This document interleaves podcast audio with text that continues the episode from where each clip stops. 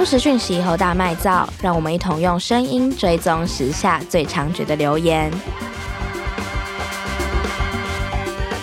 Hello，各位听众，你们好，这里是静好听，欢迎收听初级！事实查核大揭秘，今天是第七集。记得每周要锁定节目更新，此外也要按赞脸书，还有追踪 Instagram，可以收到更多节目资讯的更新哦。上一集节目，我们谈到那些不能查核的消息，还跟大家分享查核员自己私藏、没有对外公开的那些最瞎申诉排行榜。还没听的朋友，记得要回去听哦。这一集我们要来谈谈的是查核员没告诉你的那些事，超扯的消息，查核到最后居然是真的，还有那些你所不知道胎死腹中的查核报告。首先，还是先来欢迎这集分享私藏故事的两位查和员小茶跟小何。大家好，我是查和员小茶。大家好，我是查和员小何。欢迎小茶小何。大家都说打假打假，但假消息真的这么多吗？这两年来，你们有查过任何最后为真的消息内容吗？这两年来，其实我们总共查了三篇是真实的查核报告。去年二零一九年的时候，那时候非洲猪瘟是闹得还蛮凶的。那当时就有一个消息说，诶，金门有海漂死猪，然后他确诊是非洲猪瘟。那其实当时我们查的呃结果呢，是当时的农委会其实就已经直接出来证实说，他那个就是非洲猪瘟的海漂死猪了。然后再来还有一个是媒体报道说，荔枝毒素风暴未平，印度超过百名孩童罹患脑炎丧命。那后来其实问了国内的医师的话，其实呢证实说的确有这样子的消息。那第三个呢是就是网络上一直传说，诶，大人的口水会很脏，他们会透过亲吻啊，或者是你在喂小孩的时候，你把疱疹传染给小孩。那我们去求证一些专业医师，然后他们说，其实高达八九成的大人其实都是疱疹病毒的带源者。那尽管没有发病，但其实是有可能会传染病毒给小孩的。那其实我刚才听到只有三篇的查核报告，但为什么啊？就是这两年来一定有非常非常多的假消息出来的查核报告，或者是可能是部分错误或事实厘清，但为什么正确的比例会这么这么的少？因为其实呃，我们会查核这些正确的讯息是，其实刚刚听到的这三篇标题听起来也非常的耸动。然后它的结构呢，其实也跟假讯息非常的相似，都是非常夸张，或是你吃了某种食物就发生什么事情。或是感觉一个很不经意的动作，却造成严重的后果。那这些呢，的确很多人呢会觉得很耸动、很害怕、很恐慌，然后看起来好像也是假讯息。不过后来我们实际上去问医师之后呢，就发现说其实真的不排除这些可能。那如果有这些后果的话呢，我们还是可能要进到这个提醒的状况。所以那时候我们就是把这个讯息跟医师采访的内容呢，其实也一并的发布出去。那最近呢，我们是呃在自议委员的讨论之下，其实我们也觉得说，如果是真实的讯息，我们就不用再特别的做正确的查核报告。原因是我们不再替比如说发布这个消息的媒体或是官方来做一个背书，因为他们其实都已经有发布新闻跟消息的管道了。刚才听到小茶有分享了，其实现在会尽量不做正确的消息，因为要避免好像事实查核中心在为特定的机构或是单位背书。那刚才提到的为三篇的真实报告里面有提到金门的海漂猪只，那那个时候我其实也对这件事情有印象，而且就是这件事情是真的，因为当初农委会是真的有发布这个消息，十四天禁止金门的猪只来到台湾。而这个消息，我印象中在事实查核的 IG 里面也有宣传，因为那个时候社群里面很红一件事，是我列出五到十件我做过的事情，你猜哪一件事情其实我没有做过？那事实查核中心那个时候有发布说六个消息，究竟哪一个是真的？然后最后真的那个是金门的海漂死猪的消息。那个时候大家的回复情况是什么？是大家都知道这件事情其实是一个真实的消息吗？呃，其实是十个查核报告啦，因为当时我看到大家就是在社群媒体上一直在玩这个游戏，然后就想说，其实我们的查核报告假的比例是几乎是假的啦。那真实的就是非常少，只有三篇。那我就来跟大家玩一个游戏，说看大家记不记得哪一个议题是真的这样子。因为我觉得说，其实很多民众他们其实已经习惯我们的一种写作的逻辑了。比如说，我们标题说“叉叉叉”是怎样，他们觉得说啊，那一定是假的，因为我们已经发布这个查核报告了。可是有些时候的确是真的，就像刚刚提到的金门海漂死猪这件事情，那其实真的，其实真的蛮多茶粉都还蛮忠心的啦。当时的游戏，其实他们都知道说，哎，金门海漂死猪这件事情是真的。像我那个时候，其实我也有印象，但我不是因为我知道金门海漂死猪这件事情是真的，而是其他五则查核报告我好像都有略看过。所以大家不管遇到什么消息的时候，你也不能一味的相信它，但你也不能一味的就觉得哦，这一定是错的。你要真的经过那个查核的过程，或者是真的查证过后，你才会知道这个东西是真的还是假的。这件事情才会是比较明确的，才会比较符合事实查核的精神。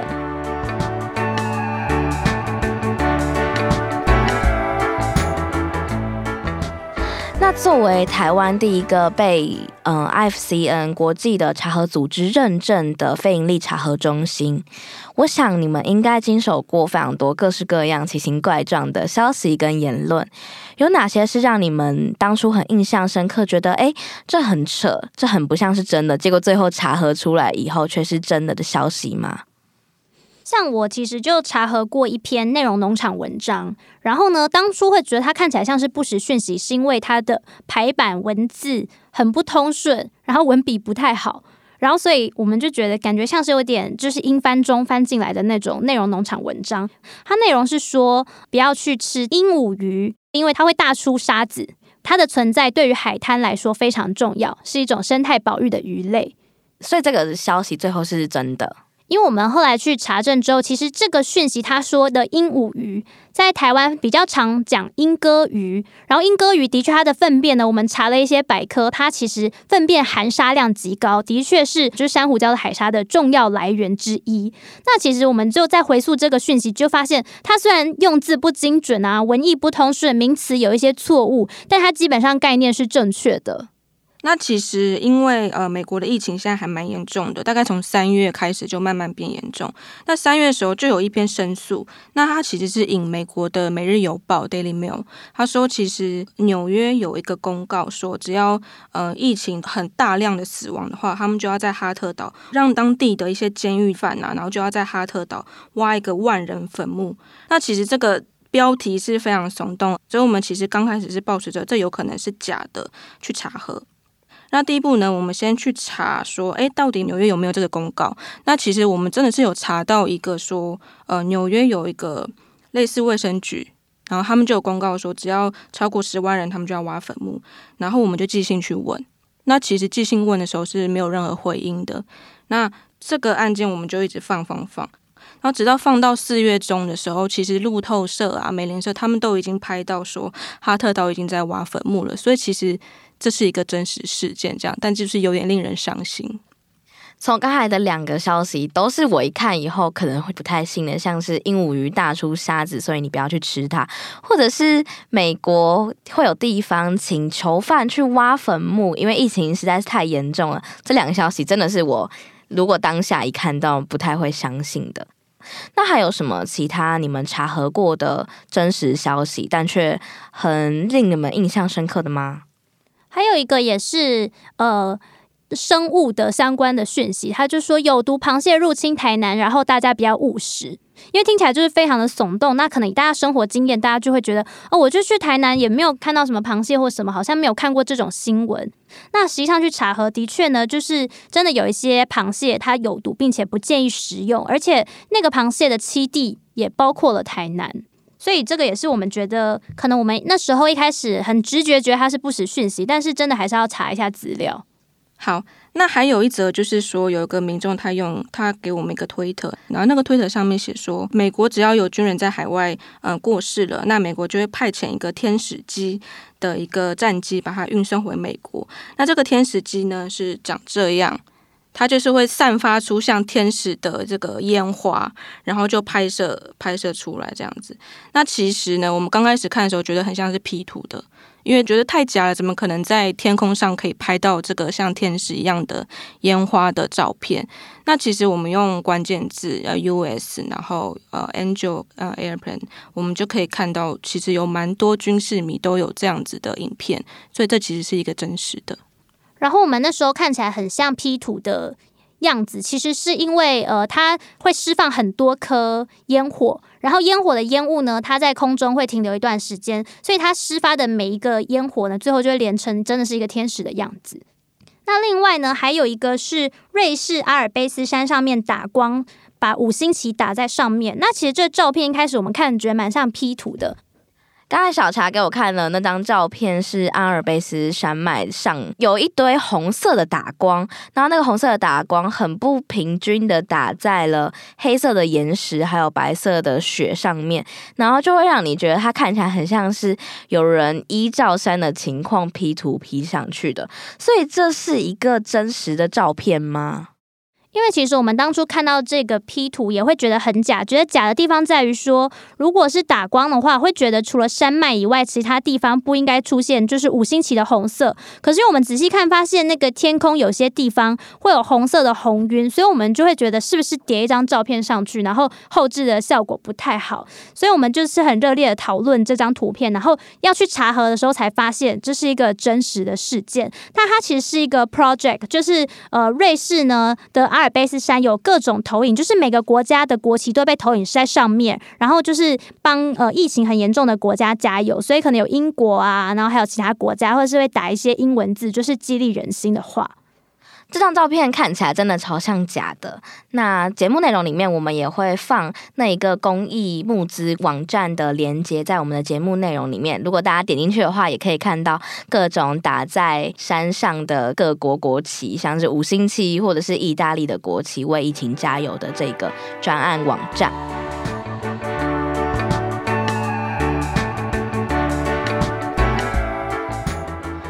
那刚才听到了那些听起来很像是假，但最后查核为真的查核讯息跟报告，还有哪些是你们有去查核，但是最后胎死腹中的查核报告吗？其实呢，我们有一个讯息，可能大家都有听过，那最后呢，我们是没有办法做出查核报告的，这就是一个呃新闻，就是说。北京市各区颁布养犬管理规定，要求住户禁止饲养体高超过三十五公分的大型犬只，并限制要在三天内自行扑杀，未处理者将遭到开罚。那其实这个讯息那时候台湾媒体的报道都是用“北京限狗令”，然后或者说“中共很残忍”、“中共不意外”啊等等的这种呃很耸动的标题下去报道的。所以当初你们有去查核这个，但那为什么最后没有出来查核报告呢？因为其实我们这时候就是看到媒体报道的一些资讯，他们的消息来源就是一些微博上面的图片跟讯息，还有一些微博的发文。那有一些可能已经被删除了，然后呢，还有有一些会贴那个限狗令的公告。所以，我们查核的第一步呢，就是先去找发布公告的中国北京市通州区的台湖派出所。所以，我们就从台湾打了电话过去。那打了过去以后，他们怎么回应这个消息呀？那那时候其实就是那个员警就直接接起电话来，然后他就说，呃，的确呢，他们有去发那个通知单，跟网络上我们看到那个通知单是一样的。但那个看了那个通知单呢，它其实上面呢是内文是提到说自行处置，所以那时候的那个警察呢，呃，应该是他们是公安啦，公安就这样说，哦、呃，其实这是自行处置啊，那你可以送给别人，不然你就送到其他的区或者给别的地方的亲友养就好了，不会扑杀。那这是我们呃所采取到的第一个消息来源。那接下来呢，除了问这个派出所，还有就这个法规之外呢，我们也开始寻找有没有就是动保人士。然后呢，或是有养狗的人士了解一下，说是不是有这个情况这样子。不过动保人士跟我们讲的说法呢，就跟警察差了非常多。因为警察就说，其实所谓的，因为他有讲说自行处置，不然就要没收。但其实他说没收在中国就是用乱棒打死来处理，然后很不人道。而且动保人士还说这是非常常见的状况。所以呢，那时候呢。呃，这个动保人士跟我们透露说，这个公告出来之后，所以很多的大型犬的饲主是非常焦虑，彼此有在讨论说，宁愿让狗狗安乐死，也不要被乱棒打死的情况。然后呢，还有一些饲主他说他有去医院，有听到有饲主来洽谈安乐死的情况了。呃，刚才听到。我觉得比较特别的是，因为它上面其实写自行处置，不然就没收。但是动保人士的说法是，这个没收其实就是乱棒打死。但其实针对我或是针对视察中心来说，这很难直接连接，因为我们是不了解当地的社会情境的。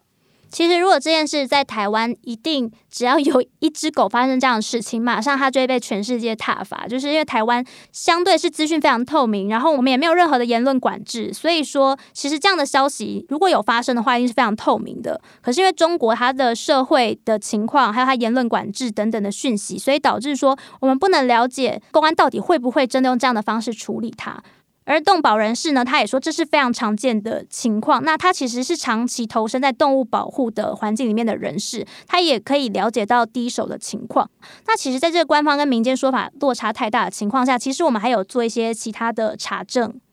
那其实那时候就是宠物安乐死的那个呃传言一直传出来的时候，我们也去访问了。呃，第一个我们访问的是中国北京从事宠物火化的业者。那其实他们的呃他们的回应是说，其实他们根本就。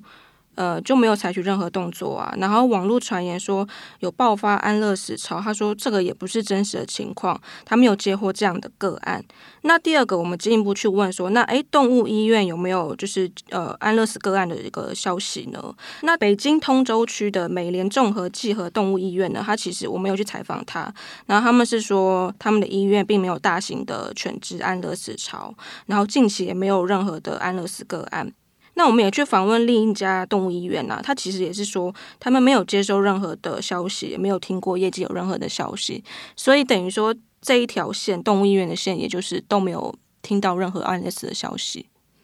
不过，就是根据火化业者还有动物医院的说法，其实我们有咨询过我们的咨议委员。那其实他是表示说，呃，当初在发生六四天安门事件的时候，其实记者也会跑去医院问说有没有收到伤患。那当时医院也是对外说没有的。那其实这是因为呃，中国它的呃政治社会的因素，所以不一定我们跟各单位求证就会获得百分之百最真实的情况。所以，我们对于呃火化业者呢，还有动物医院这方面说法，我们也没有办法百分之百的当成很可靠的消息来源。所以，这其实就是这一个沸沸扬扬的北京限狗令的消息，让台湾事实查中心一直没有办法生出一个最后最完整、然后最明确的事实查核。那这个报告最后为什么你们没有做事实厘清呢？因为这其实也是各方争论很大的议题。呃，其实我们事实厘清呢，这个栏位通常是用在一个事情它还在呃讨论的阶段，或比如说它是一个理论，还是一个呃刚发展出来的学说，所以它以后呢可能有新的证据，或是也有可能会被推翻的情况下，我们就现有的证据来做事实厘清。但这一篇报告呢，没有办法做事实厘清的原因是，它看起来比较像是一个各方说法差异很大的采访内容，就是 A 说什么，但 B 说不是。但其实这个情况来说，如果我们把刚刚我们采访到我们提过的内容，比如说一个火化业者、两个动物医院、一个动保人士，还有警方，这所有人的说法列在一起的话，其实大家没有办法去了解说哪一个情况是真实的。那其实就算用事实厘清的栏位来解释这个事件的话，大家其实还是没有办法得到更清楚的讯息，反而是呃更加的混乱。就是有有一点像是，比如说我们采访了 A，然后又采访了 B。那如果事实厘清的话，通常我们会在 A 跟 B 找到一个最大公约数，然后它会有一个基本的论点。可是北京限狗令这个事是 A 说 A，B 说 B，他们好像活在平行世界，没有交集，所以我们也不知道要给呃民众或是阅读者他们的答案是什么。所以如果没有办法给一个明确答案的话，那还不如还是先后者这样。理解，所以其实刚才听到小茶跟小何分享了北京限狗令这个曾经一时非常多人在讨论的这个议题，究竟为什么最后没有出成一个查核报告？不管是正确错误还是事实厘清的原因。那这两集其实我们真的听到了非常多事实查核中心其实不曾对外或者是没有正式的跟大家分享的事情。不管是可以查核的事情，不能查核的事情，或者是难以查核的状况，让我们可以更多了解台湾事实查核中心一点。那今天一样，谢谢小茶跟小何的分享，谢谢大家，我们下周再见。谢谢大家，下周再见，大家再见，拜拜，拜拜。